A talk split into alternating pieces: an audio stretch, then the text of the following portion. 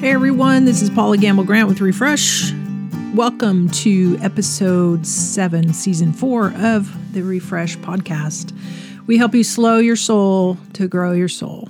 And if you want to live your life instead of skimming it, if you want to connect more deeply with God, yourself, and your life's purpose, if you want to live more sustainably in rhythms that match who God made you to be, if you don't want to miss the moments that matter the most, Refresh exists to help you do just that.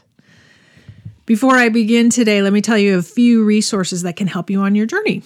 First, as you've heard me say the last few weeks, the free, brand new twenty-one days to Unhurry Up Your Hustle is available at my soul refresh dot teachable dot com. And on that course over twenty-one days, the first week, there's practices to practice pausing in your day. And the next week, there's practices to pay attention. And the third week, there's some practices to play. And the idea being, how do you cultivate living more present to God's presence with you in the midst of your ordinary everyday life so that you don't rush past the moments that matter, so that you don't keep hurrying and scurrying and skimming your life rather than really living it. Second, today is Ash Wednesday. It is the beginning of the season of Lent. Yes, it's also Valentine's Day, but I'm going to focus on Ash Wednesday. And a few years ago, I did an email offering of some reflections during Lent, and it's turned into a book that's been available for a year or two, and it's on Kindle. So if you head on over to Amazon Kindle and look for Unhurry Up Into Easter, a Lenten Pilgrimage by Paula Gamble-Grant, then there is a resource there for you to every day, check in, read. How do you lean in to God's love? You learn to evaluate how you are in a moment and let God's love meet you where you are, not as where, where you think you should be. Where I offer something for you to reflect upon and just help you to walk into your days with more mindfulness and more attentiveness. And this idea of letting yourself, as always, all these resources helping you learn how to let yourself be loved just as you are, not as you think you should be. So head on over to Amazon and pick up Unhurry Up Into Easter, a Lenten Pilgrimage, today. It's February. Last week I talked about how the early God followers were encouraged to put visible reminders of God's love in the ordinary, everyday places of life. And this invitation to love and let yourself be loved needs to be cultivated often. And I love that this idea of put something before your eye to remind your heart, because what happens is we get so busy and so consumed by our to-do lists and, and trying to please everybody else and, and take care of all that life throws at us that we forget. And you think at the end, you got the early God followers, and then you've got the church in Ephesus in the book of Revelation. And the thing about them is they did everything right. They knew all the answers, but they forgot one thing. They had forgotten their first love, the first love that God had for them and that they had for God.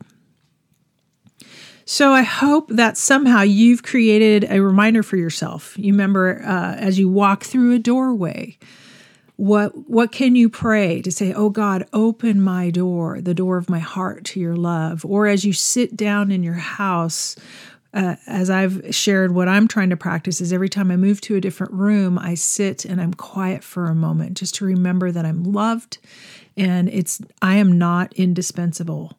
Um, when I think I'm indispensable, that is when I pretend to be God, and God is God. So me sitting for a minute, minute is me saying, God, you are God, and I will let you be God, and I will stop doing your job. Or maybe uh, as you walk from your car to a store or back to your car to office or school or home or visiting a friend, take that time walking between your car and wherever you're going, or between your bus or your bicycle or your motorcycle, as the case may be, to remind yourself that just as the early God followers were encouraged to talk about God and remember God's love while they walk along the way, that you can do that in the midst of your ordinary days as you're walking. So hopefully you continue to tie in remembrance of the love of God into something you're doing in your ordinary everyday life, so that you put something before your eye to remind your heart. Today, as I said, is both Valentine's Day and Ash Wednesday. And Ash Wednesday is the beginning of the season of Lent, which is a forty plus, they didn't count Sunday, so it's like forty-nine days before Easter, but it's about forty days to lean in and reflect on, how am I doing in my love for God? How am I doing in how I'm opening my heart and my life toward God's love? And this story is in the book that you can pick up on Amazon, but I continue to love this particular day in the church calendar. And I continue to reflect on, you know, I grew up, I remember going to church, having the ashes put on my forehead, doing this service, yada, yada, yada.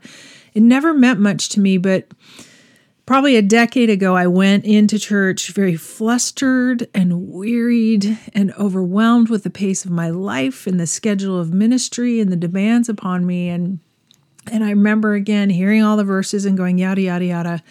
It just feels like empty words. It actually just feels like more stuff to do and more demands and more, you know, spiritual things I have to do to my soul, which is already overwhelmed and taxed. But then the priest, as he put ashes on my forehead, reminded me, today we put ashes on our heads to remind us of our creatureliness, to remember that we are from dust. We will return to dust. Today we celebrate that we are human. And that means we don't have to do it all, be it all, or have it all. We are finite and limited, but loved. And I remember feeling such deep relief today, celebrating my humanity and my finiteness, and the fact that I couldn't do it all was to be celebrated today. So I love this day.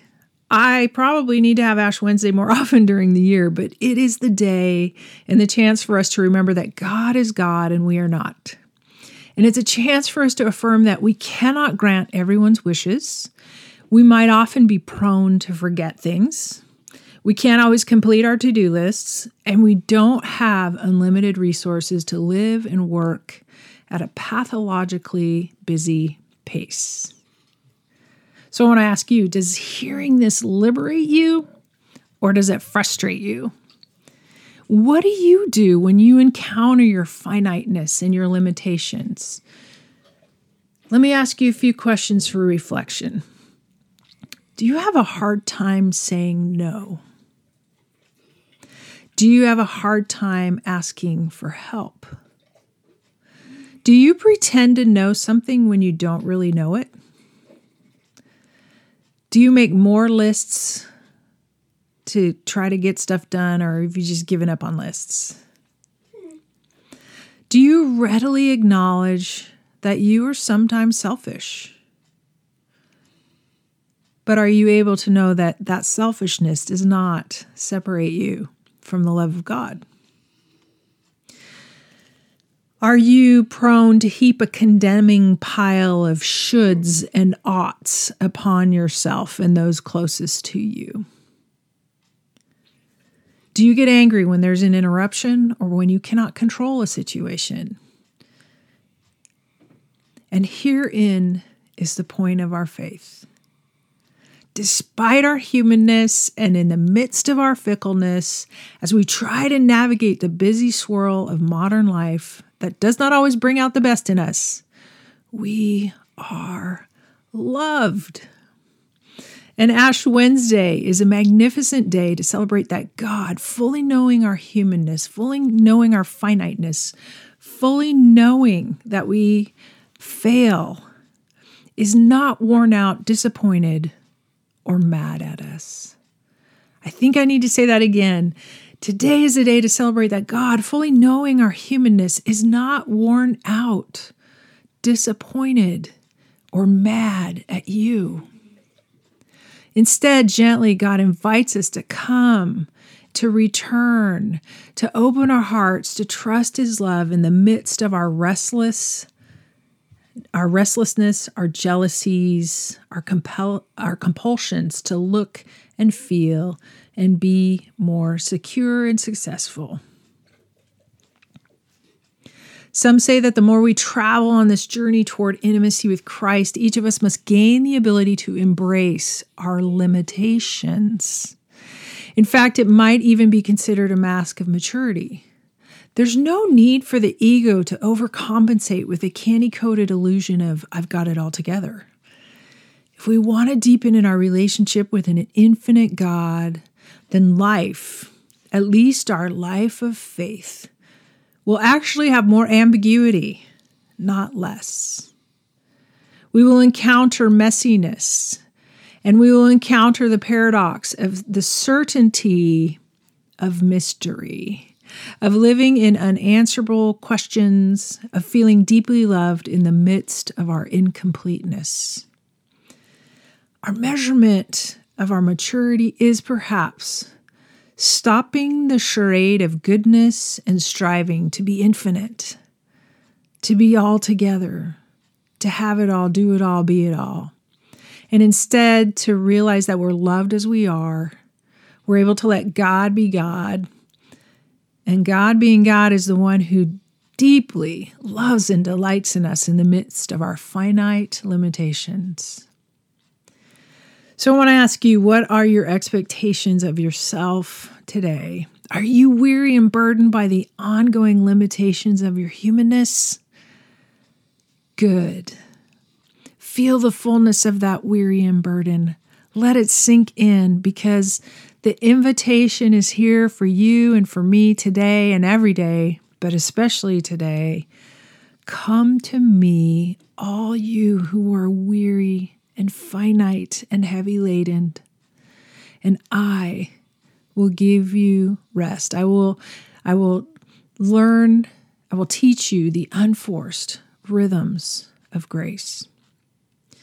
So my friends, today, remember of all days that even in the things that disappoint you and cause you to be restless about your own life, God loves you as you are, not as you think you should be.